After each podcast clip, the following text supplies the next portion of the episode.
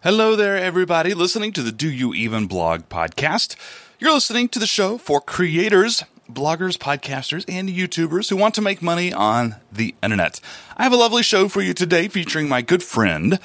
I could call her a friend at this point, even though we've never actually met in real life, but she has been a member of uh, our private membership community, Online Impact, for a while.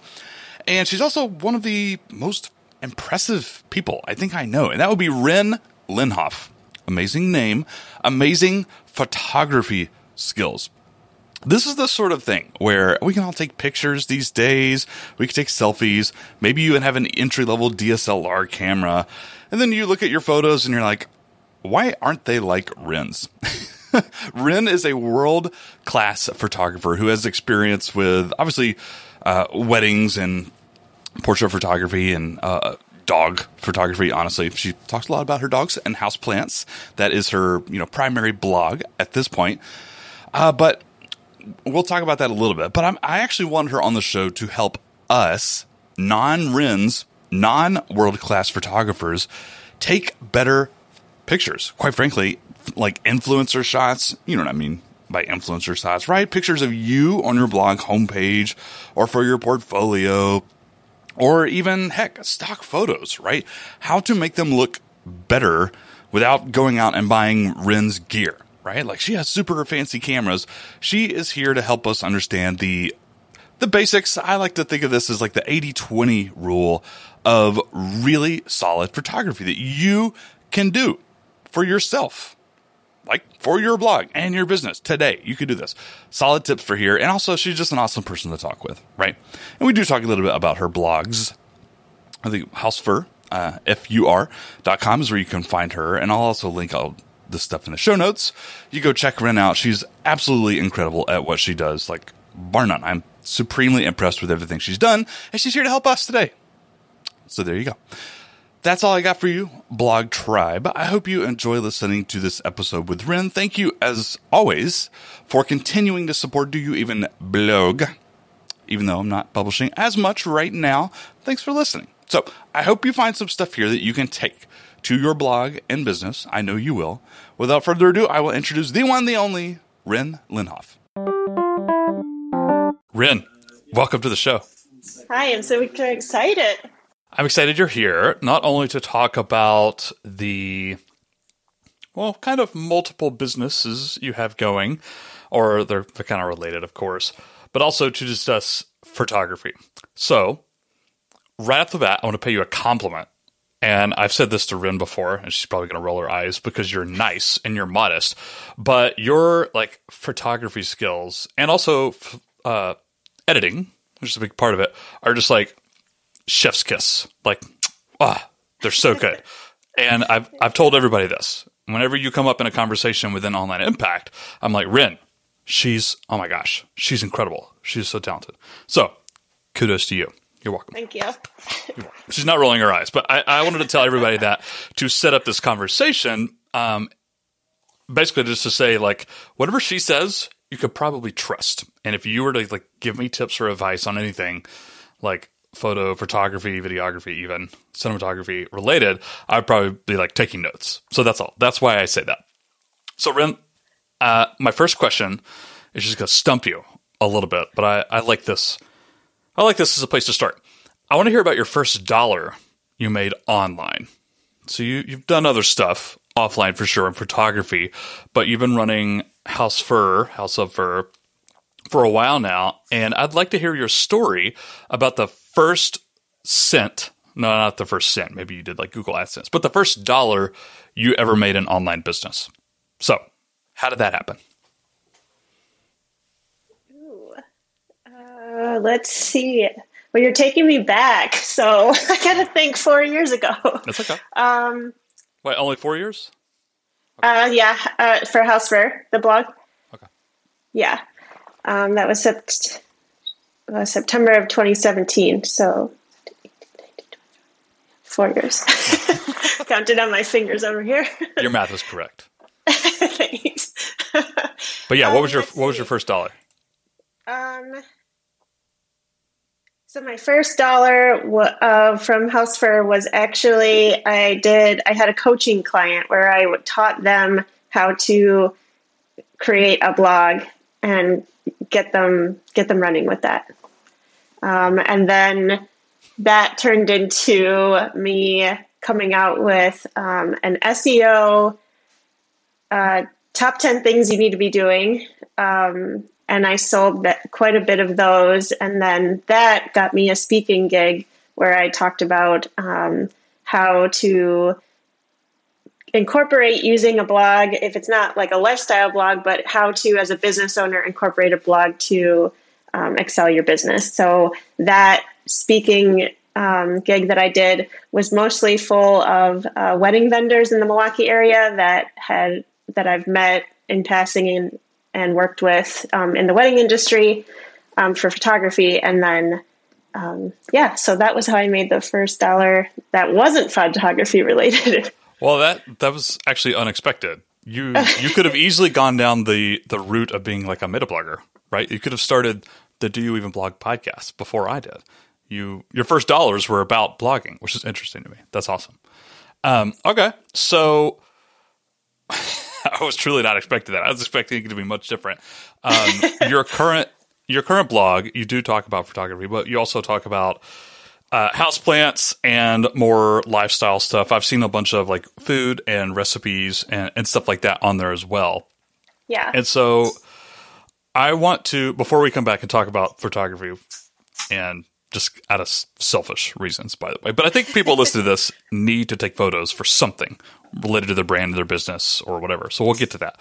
But before we do, help me fill in the gap between there and now. So four years ago, you you almost went down the the meta blogger road 100%. You almost stopped doing all photography and did this other thing. That was a joke. That didn't actually happen. but how did you what's the story of House Fur and how it transitioned into what you're currently doing? Does that make sense? I want to hear about how this grew in the first like 6 months to a year.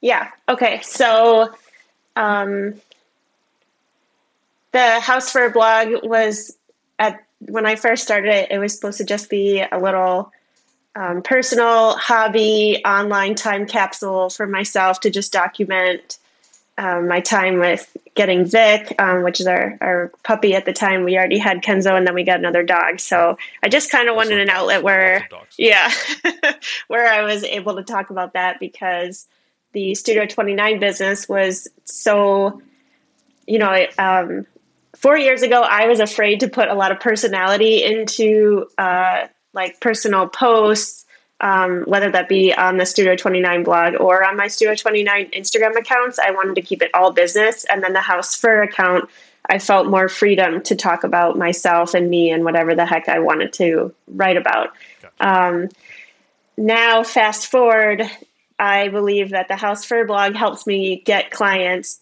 just as much as the Studio 29 blog or Studio 29 business helps me get readers on House Fur because people that work with me, they all know that I'm a photographer, but they don't know that I'm a crazy houseplant lady and they don't know that I play hockey and they don't know that I have these awesome dogs and a great husband until they go to the other blog. Um, since yeah. then, though, now I'm a lot more comfortable putting a lot of personal stuff on my photography page. Um, but I still like having the separation. Plus, I like people having to go to get off the Studio 29 site and go to my other one. So that works out. Okay. Um, I know I'm jumping around a lot here, but I I want to keep this, quite frankly, just normal conversation. And so I I will say the first thing that just popped into my head.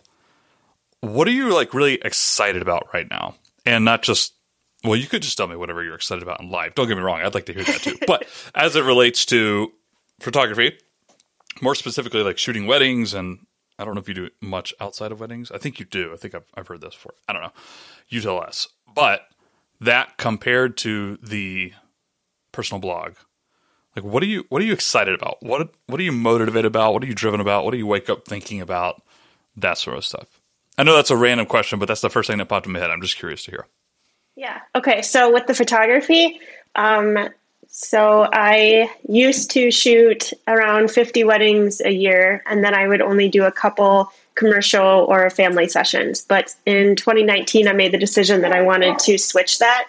So now um, I've done it, and now this year we did 14 weddings. Uh, we had 10 booked, but because of 2020, uh, only four, uh, we were only able to shoot six of those weddings. So the four transferred over to this year. So, um, and then for next year, we have seven booked, and I'm really excited about that. And then for 2023, uh, we're only going to do five, and we have two booked already. So, um, and then because I'm able to open my schedule to other things, I am now doing um, around three family sessions, three to four a day during the week. I have my weekends open, wow. and then I also I'm also doing commercial work. Um, so that could be um, going doing like corporate headshots, um, covering different events, um, product photography for a local dog food and treat company, which I really am excited about because it's just random work.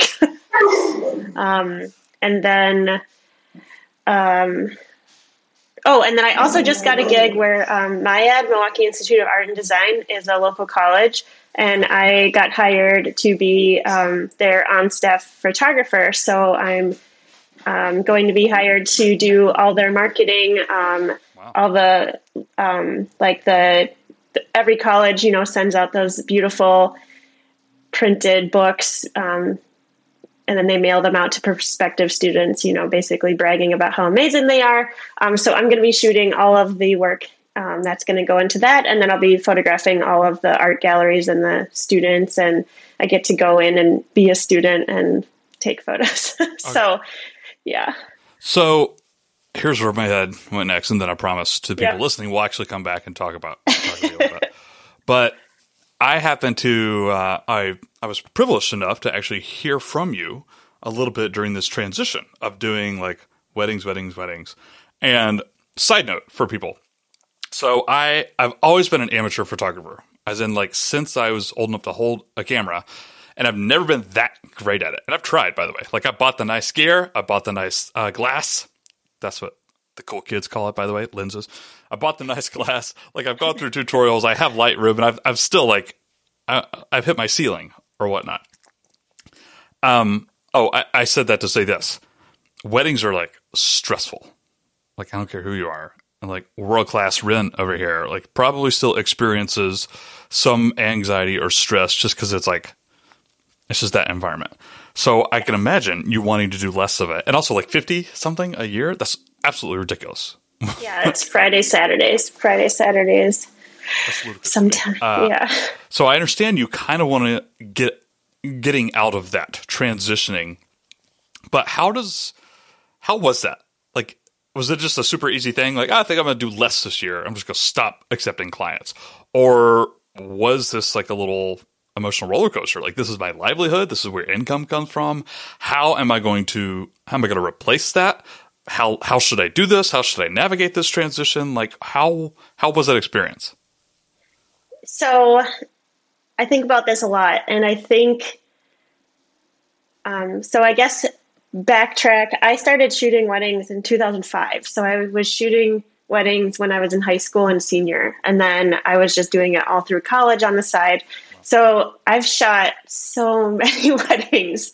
I think that I just got to a point where I was like, this is, yeah, the stress. Um, I used to be so, so, so stressed out about weddings. And then for the last five years, I kind of, I wasn't stressed. I, it was like I was a robot. I know it's like I can anticipate everything that's going to happen like an hour in advance. Um, I just look at moms, I look at the dads, I look at the bridesmaids, and I just like see a look, and I'm like, oh, okay, they want to do this, or oh, they don't like this, or okay, let me go over and help this.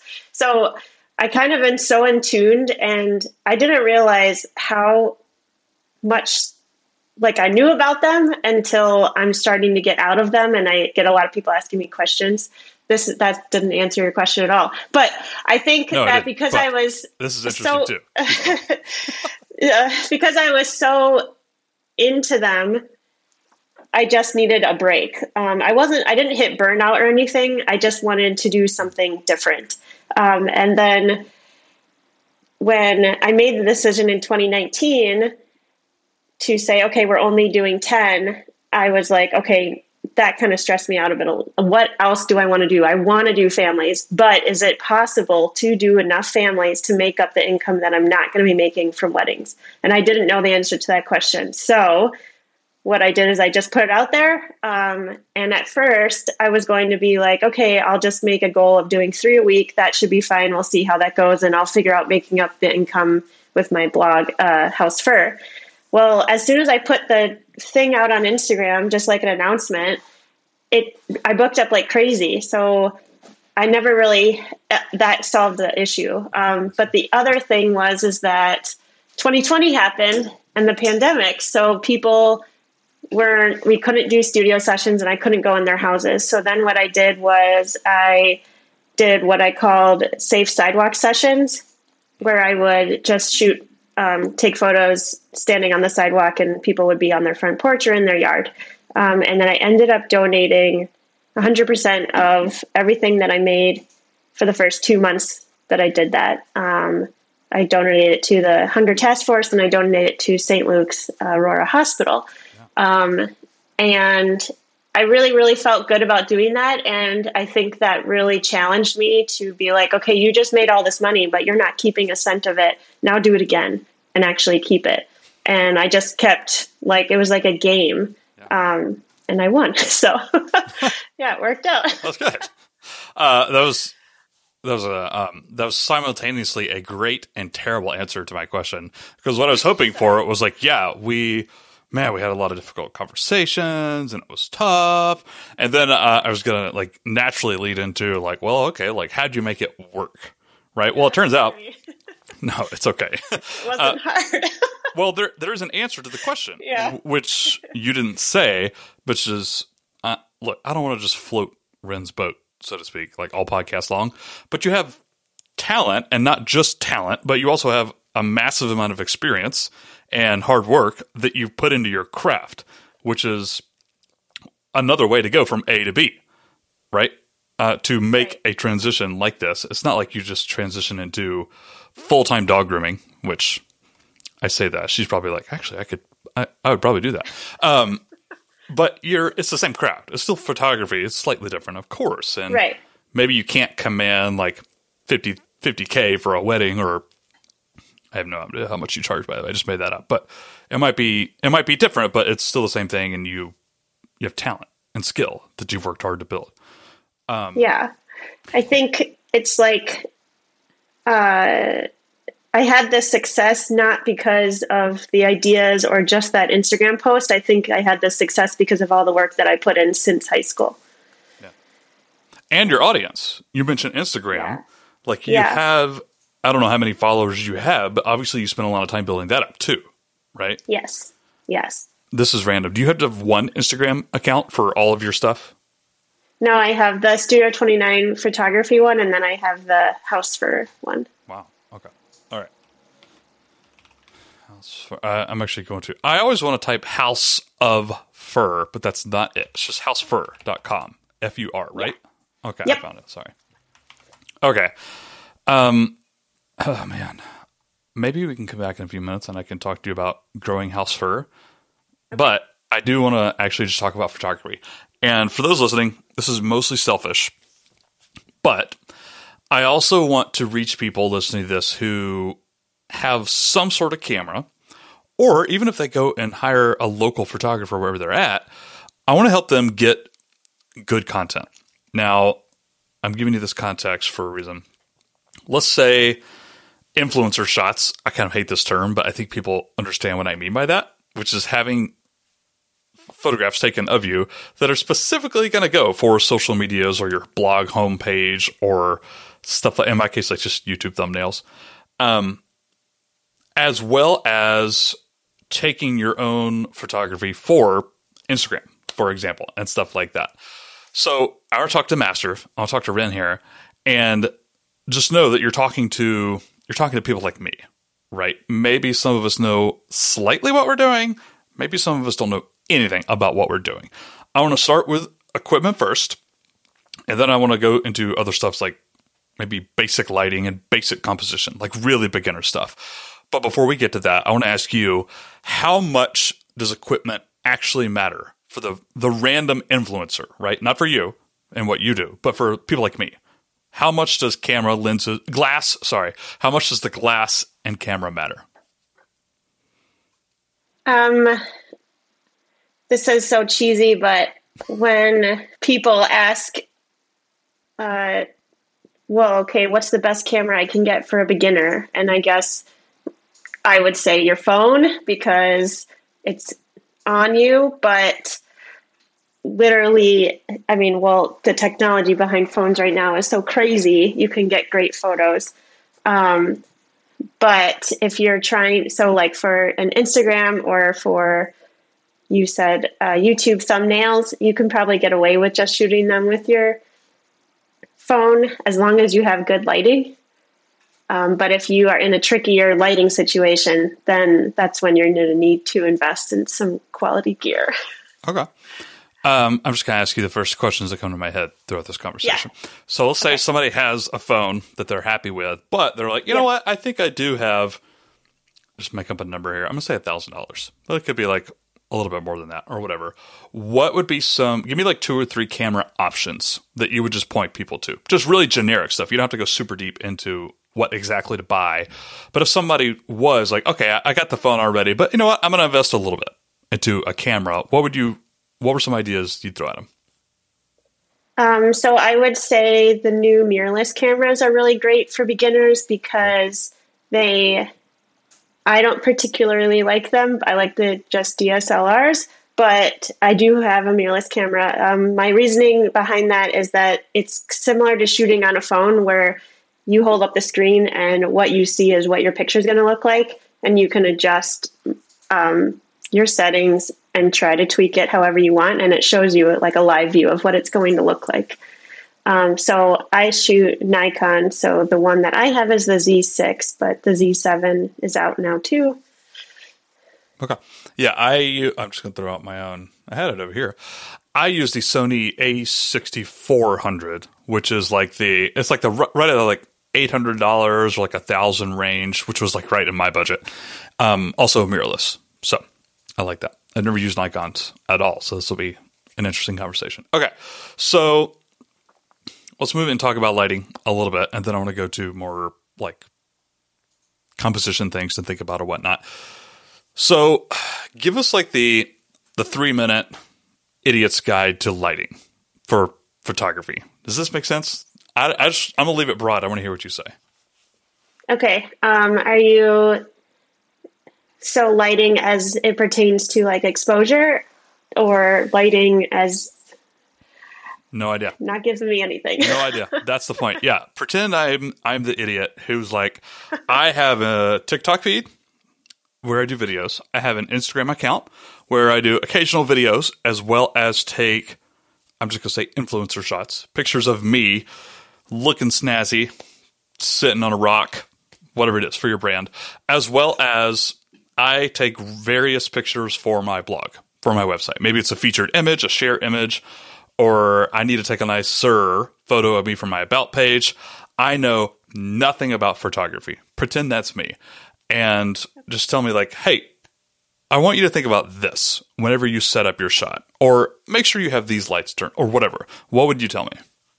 Okay, so uh, the best thing would be to find the best natural light that you can. So that would most likely be in your south facing or southeast facing or southwest facing windows.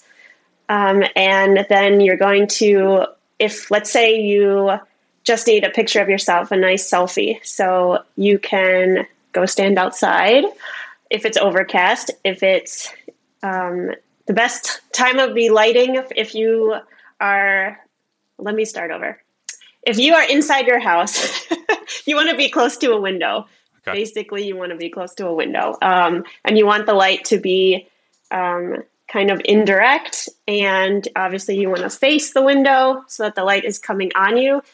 If you have a, if you know how to take photos, you can get away with doing backlighting, and that is really beautiful. I love backlighting, but for the common person, you're going to want the light directly on you. um, so you can get a nice, even portrait. And if by- you are, oops, sorry. Oh, yes. sorry. So by indirect sunlight, you mean what? Um, indirect sunlight. I am thinking like if you're inside, you don't want to be right up against the window. You can come a little bit away from it. Um, it's kind of like a house plant, right? They don't want to be super close to the window or they're going to get toasted. Do it a little bit away. Gotcha. Okay.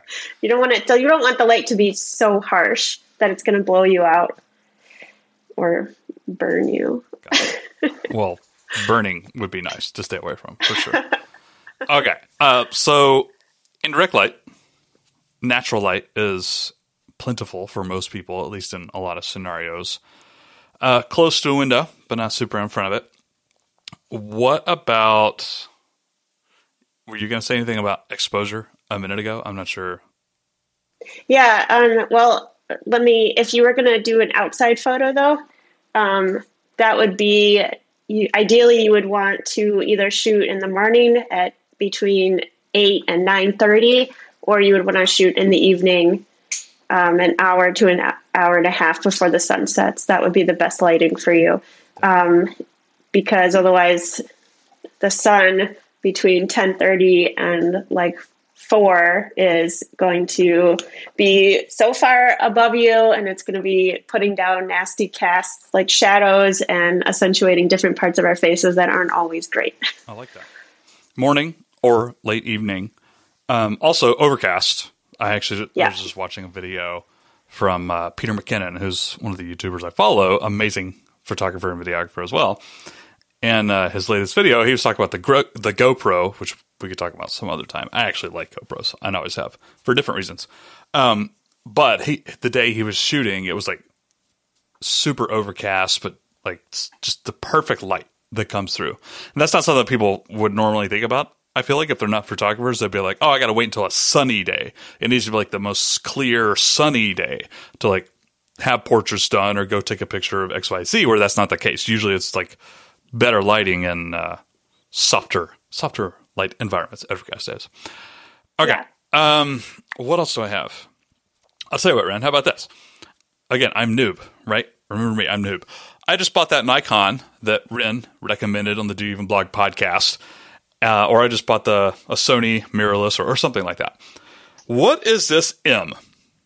And by M, I mean manual mode. This is something that everybody's like, "Oh, cool! I got a new DSLR. I've turned to manual mode. I'm going to be awesome. I'm a pro photographer now. Manual mode." Walk us through actually before we talk about apertures and anything like that should actually should we actually do this or should we just stick to the a right the automatic modes and whatever cameras we get what do you think about that for beginners Um, you're going to want to do manual mode.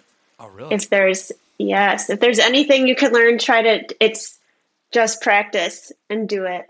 okay You, um, you will have so much more success and you will love your photos so much more if you can figure out how to do manual. what's the first thing people should figure out shutter speed aperture iso manual exposure white balance i'm gonna i kind of want to hit all these things uh, eventually Okay. but what's like the what's the big rock you know that metaphor do your big rocks first anyways what's what's the most important thing people should look at first So manual mode is composed of, like you said, it's like a triangle. So it's your aperture, which is um, how much light you're letting into your camera and what is going to be in focus.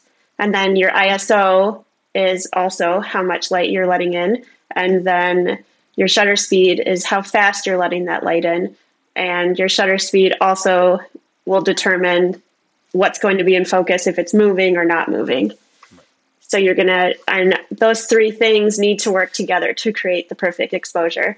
So what I usually do is I set my ISO first. So you can just set it at 200 just to kind of an even start. Um, and then from there, you decide, okay, what am I taking a photo of? Is it a group of people? Is it one person? Is it a crazy moving child? Is it my dog running around? What are you shooting? And then from there, you'll decide, okay, how much do I want in focus? Do I want the background to be visible, sharp, or do I want it to be blurred out like watercolor? And then, so that would be your aperture. So if, let's say, you just want, um, I'm taking a photo of Pete and I want him in focus, but I don't want anything in the background of focus. So I'm going to set my aperture as low as it can go, 1.2. And then you're going to look at your meter and 200 at 1.2. If we are taking a photo and it's a beautiful overcast day, that's a lot of light outside. So you're probably going to need your shutter speed to be pretty high because it's letting in a lot of light and you don't want it to be blown out. So that will probably be a shutter speed around 600. Yeah. So uh, I want to. I want to dial it back because people listening to this, well, people listen to this who have never actually messed around with those dials on right. their cameras, they're like, I have no idea anything she just said. But yeah. you said two things which I, I personally like, and I'm going to take away when I go back and fiddle with my own manual mode. Um, setting ISO for well, first of all, I will say this: all those uh, the settings of the triangle, right? The ISO, the aperture, shutter speed, whatever. You can mess around with them, and you will literally see the preview get lighter or darker. Right? Yeah. You'll see like, oh, this is like, uh, this is like way overexposed, right? This is super white and I can't even see anything. All the whites, like, uh, no one can see me right now. Damn, this would have been a great example. Ren's looking at a video of me and my webcam, and behind me is a window that's washed out because it's like way overexposed and my, my room is like pitch black, which is why it's like this. Um, you'll mess with these settings and you will see the the playback image like go lighter or darker. So um, would you suggest? So I, I, like what you said about the order of things. Um, I'm not really sure why you said ISO first, but I'm, I'm, guessing that's just you look at your surroundings, like how light it is and what room you're in and stuff like that, and then you just kind of make a guess based on your experience. Is that correct?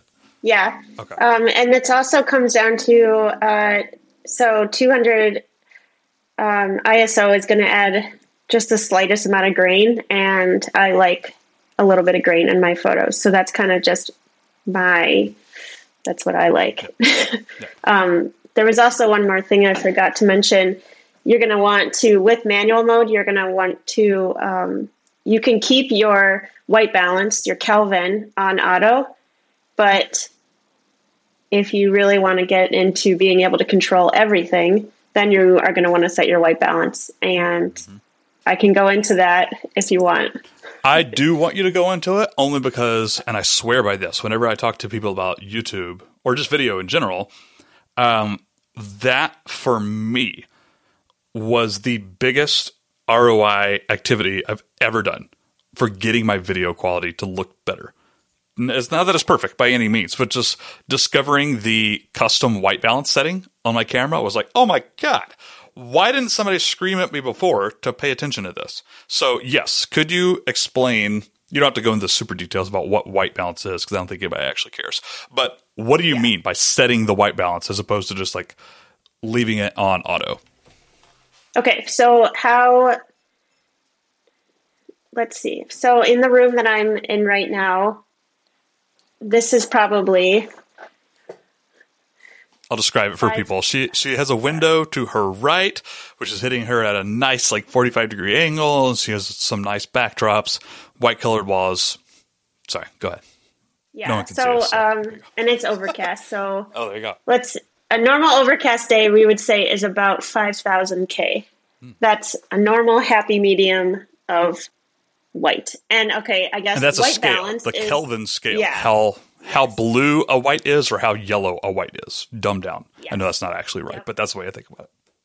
Yeah. Okay, five thousand. So basically, gotcha. basically, in your photos, you want to take a photo and you want your whites to be as when you you take a photo and then you zoom in and you look and you can see are the whites normal? Do they are they too yellow? Are they too blue? Hmm.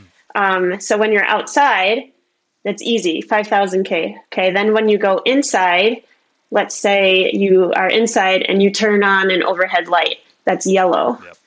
You're going to have to counterbalance that because if you take a photo, it's going to show up yellow and make your skin tone look nasty. So you're going to have to change the white balance to cooler to counteract that.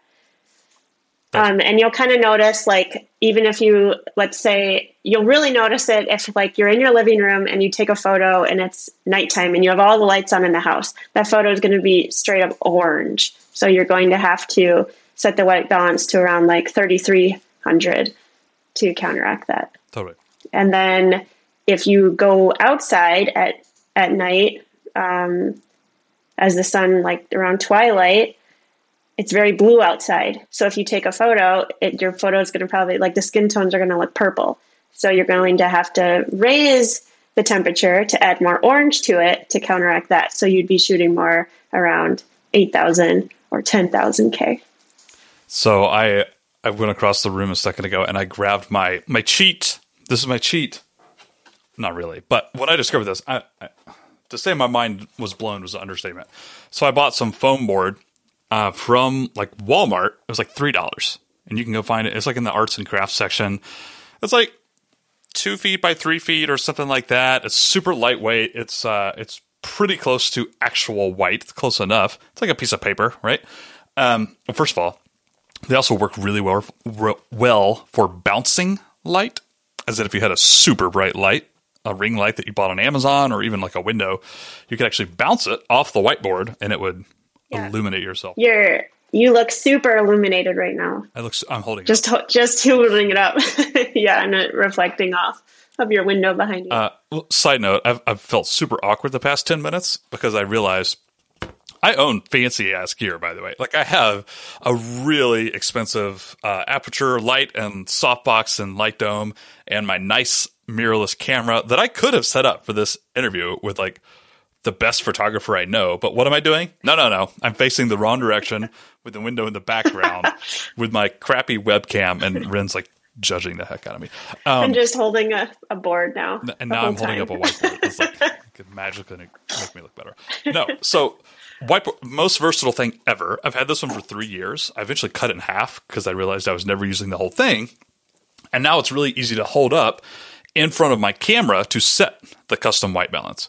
So I don't know about the Nikon's or it's been a while since I've used Canon stuff, but on Sony cameras, I watched one YouTube video that helped me set up a custom menu, which I, I'd never done before. And for any camera I've ever owned, I set up this custom menu for like quick access to the features that I care about, one of which is custom white balance. So it literally takes me three seconds now to like hit that button, it's set to custom and I like had to navigate over one little notch and then it says like set. And I get that and it snaps a photo of whatever's in front. And I, I just hold up this whiteboard. I just hold it right in front of the lens or roughly where I'm going to be like positioned in front of the camera. It takes a picture of that whiteboard and it sets the custom white balance appropriately. That to me was just like, why didn't somebody teach me this? Like, this is the dumbest thing. Like, my video was like, it was at like a 70% quality. And then this, this was just like right up to 80 in like three seconds of work. I was like, wow, that looks so much better. Okay. I digress, Ren. I'm sorry. It's okay Um, So let me, this transitions nicely into apps and post production. Let's say I have, oh, it's my favorite photo ever of me. I snapped it with my iPhone six months ago and it does look yellow or does look, look blue, or I could probably edit it to look better. What would be your recommendations for free or very affordable photo editing software? Um, for sh- I love Lightroom. And I believe do they have a free version They do. At least on the mobile. Okay. On mobile, they have. on the mobile? Yeah. Yep. Yep. So Lightroom would be the best. Okay. I would recommend it. It's very easy to use, and you can absolutely change the white balance or adjust it. Um, but I guess this also goes into saying if you are going to be using the desktop version of Lightroom and you really want to get the most out of your photos, do not shoot in JPEG, shoot in RAW, because then you have control over pretty much every. You can make changes versus JPEGs are you know compressed, so kind of rocky. So, what do you mean by that? What is RAW? I've heard this for video. I've heard this for photos. What do you mean by RAW? What does that mean exactly? So RAW is a format that your camera. Um, I'm going to put it in noob terms. So Yes, think about please. a JPEG as being just flat file, all compressed, versus a raw file has all of the entities of your photo. So let's say it's like a, a cake layer, a layered cake. And the first layer is all of the highlights in the photo. And the second layer is all the shadows in the photo. The second one is all the blues, all the yellows, all the reds, all the greens, every black, um, all the contrast.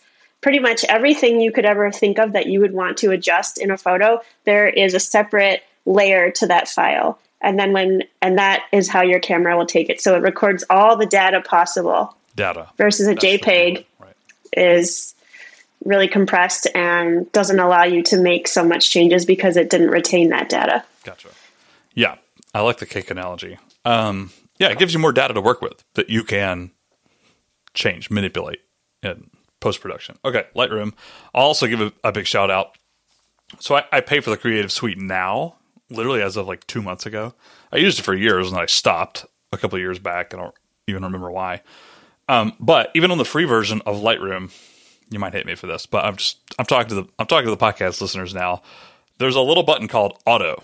When you load up a photo and it's just like auto. I usually just start with that. When I especially if I'm doing something relatively quick and it doesn't need to be like super pristine. And by the way, I don't actually have like a photogenic reputation to uphold, so I can kind of do whatever I want. The auto uh, generally does some magic, just like right there. And for I think most people, snap a photo, run it through the Lightroom app, just press the auto button, export it, and then it's immediately like 10, 20% better. There you go. There's my shortcut. I'll also throw out one if you don't mind. Snapseed. I want to say this is made by Google, only because when I load it, there's like a there's like the Google logo at the very bottom, which is weird to me. But it's called Snapseed, and it's sort of the same thing. It has all the basics. Um, also very free though. In fact, not feature limited at all. It's like 100% free. So I use that one from time to time as well. Okay, Ren. Um, I am. How, how are we doing on time? I got a few minutes. If you have a few minutes, um, walk me through composition. This is one of the again, pretend I'm the total idiot who is taking photos for Instagram or what have you. Okay, I I have some camera settings that I've been practicing up on, or you know, okay, I got Lightroom and I, I've looked into a few things, and maybe I set my custom white balance or whatnot. How do I make my photos look better? Just generally speaking, what would you what would you say to me? Okay, so if you want to play around with what proper composition is that you may or may not have covered in your high school or college art classes, um, one of the big things is following the rule of thirds, Okay, um, which basically means you want to center the most important thing about your photo. Um, if you were to take your photo and divide it in, put three lines and three lines, uh, horizontal and vertical across, um, and where those lines intersect, you'll want some point of focus, some point of interest to be in those lines that are intersecting. Um, so for portraits, I always want to start with obviously the person in the directly in the center of the photograph. Um, but then you also want their so you would want the top of their head to be hitting the highest horizontal line that you have in this grid that you have created in your brain when you're looking through. well, hang on. I, I want I do want to pipe in here Um, Yeah. because Okay. for anybody who hasn't literally seen this, I have two things. Number one, this is not it exactly, but just imagine like a tic tac toe board, like a tic tac toe Yeah, grid, roughly great. over your photo. Yes. but Yes. 99.999% of cameras ever have a little overlay as you're taking a photo where you can set you can see the grid, right?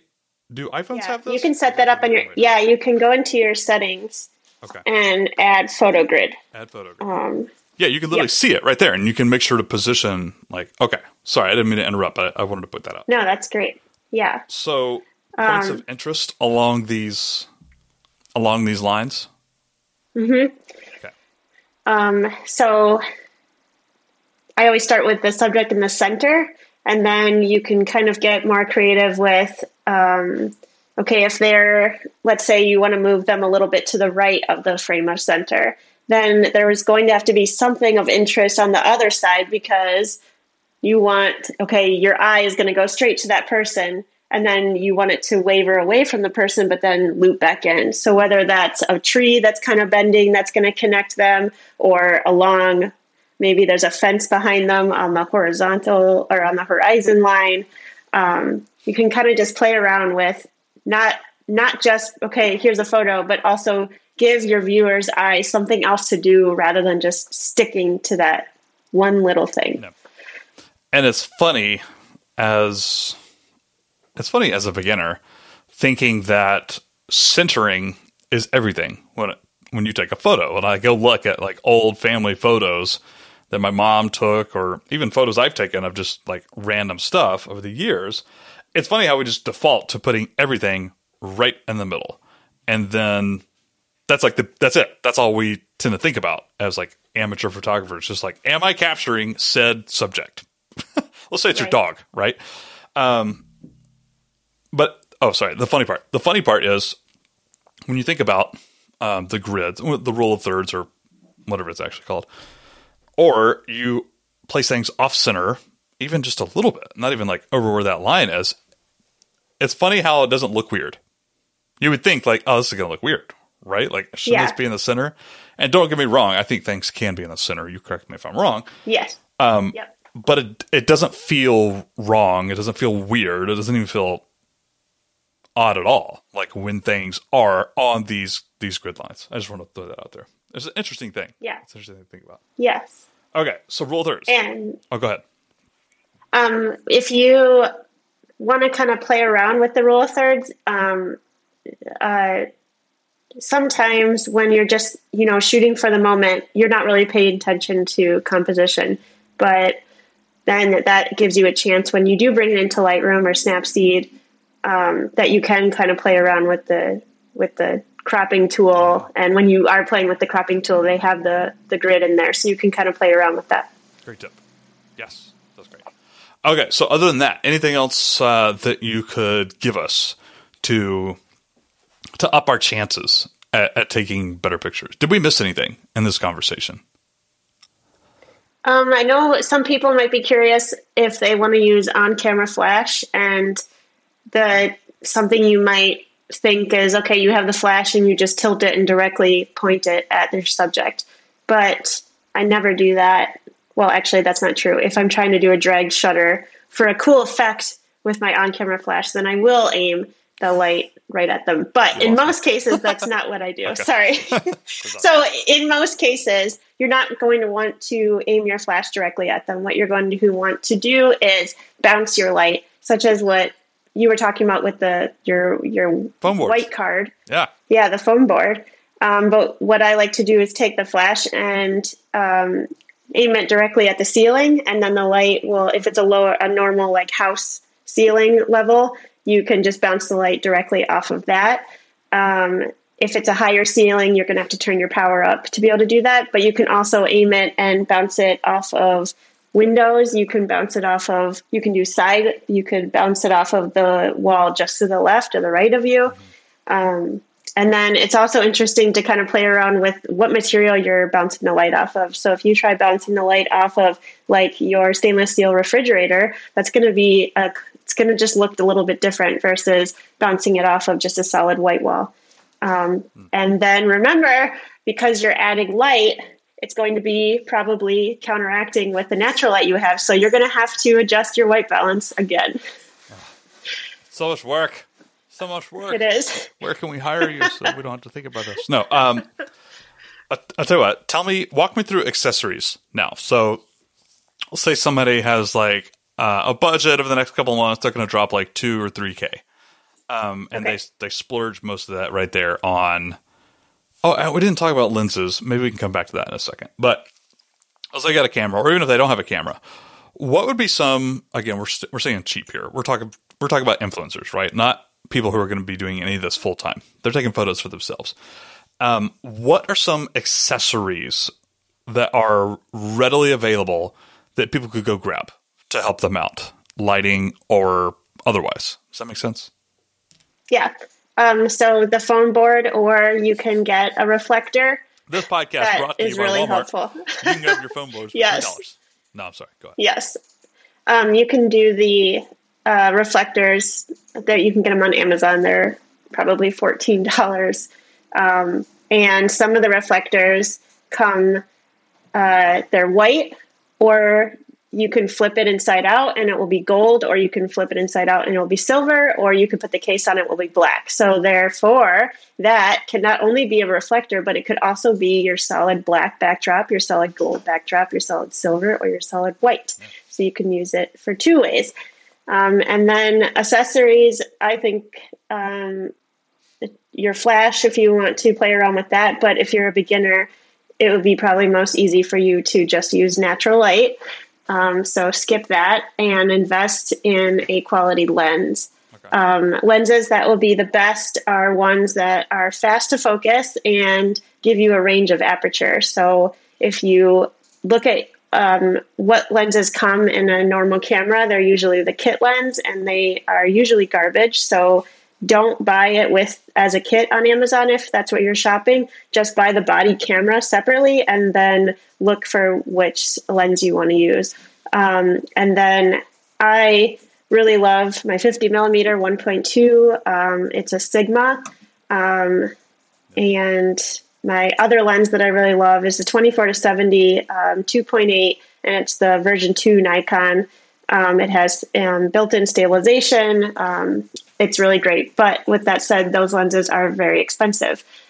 But I believe that the glass is more important than your camera body. So um, if you are deciding what to spend more money on, go a little bit less on your camera body and put more money into the lens that you're going to buy.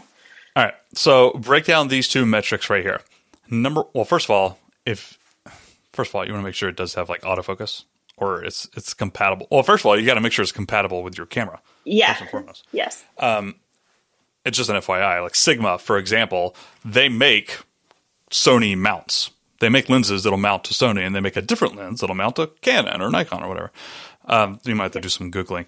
But walk me through these two metrics right here. You mentioned 50 millimeter, like 1.8 or 2.8 or something like that. Let's start with the millimeters first. When I am an idiot, which I am, and I go on Amazon, I'm like, cool. All right, got me a camera body, sweet. I'm gonna start looking at these uh, Ren lenses. What does that number roughly mean? Again, dumb down for the noobs. Like, what do the what do the millimeters mean, and why does this lens right here have two numbers, um, 74 to whatever, right? What yeah. Yep. Okay, so 24 to 70 means that at the widest focal length, it's 24 millimeters. Zoom out. 24. You're zoomed all yeah. Correct. And then when you're zoomed in, 70 millimeters. Um, and then if you want to kind of think about, okay, well, what does that even mean? Um, 24 millimeter is wider than, like, so if I'm looking at Pete right now, what I can see, let's say that's like 35 millimeters, like 35 millimeters. And then once I get wider and wider and wider, that is kind of so you're the concave of the lens will round more and therefore you're going to see more. So that's why you might hear the term fisheye lens, and that's like 14 millimeters, and that's you know almost everything in your sight, looking right and left and straight. Um, and then so that's 24 to 70 millimeter, and then the 2.8. 2.8 is the lowest aperture you can go with that lens. Um, I said the 50 millimeter 1.2. Um, that's the lowest it can go. 1.2 is you could take a photo of Pete and everything behind him would just be really bokeh and watercolored. You wouldn't be able to make out what it is. Um, versus the 2.8, um, that's a little bit less blur. Um, but the other thing is the further away from a subject you are, the clearer things are going to be. So 2.8, it could be really blurry if I'm taking a photo up close and personal of Pete. His background is going to be pretty blurry. But if I step seven feet away, it's going to be more in focus.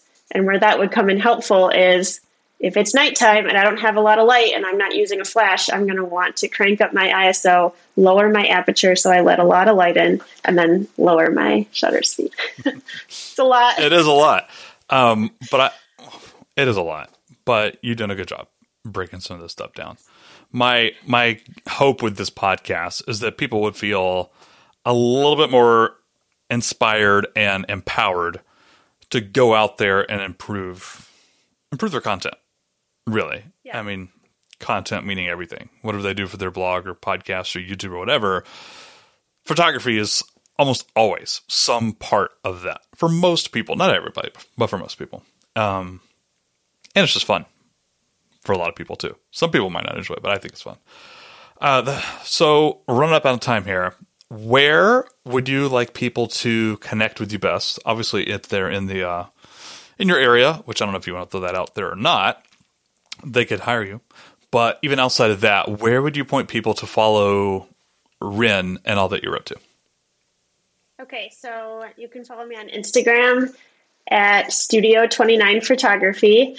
Um, if you want, and that's the business account for the photography business stuff. Um, and then if you want to follow my more personal account to see the dogs and the houseplants and Caleb, it's at house underscore fur. Um, and then the website housefur.com. And then the Studio 29 photography business is foto-29.com. And I will link to all those in the show notes so people don't have to go remember any of that. Just go to the show notes. It'll be right there. Yeah. Perfect. All right. Well, Ren, this has been a delight. Uh, your photos are amazing.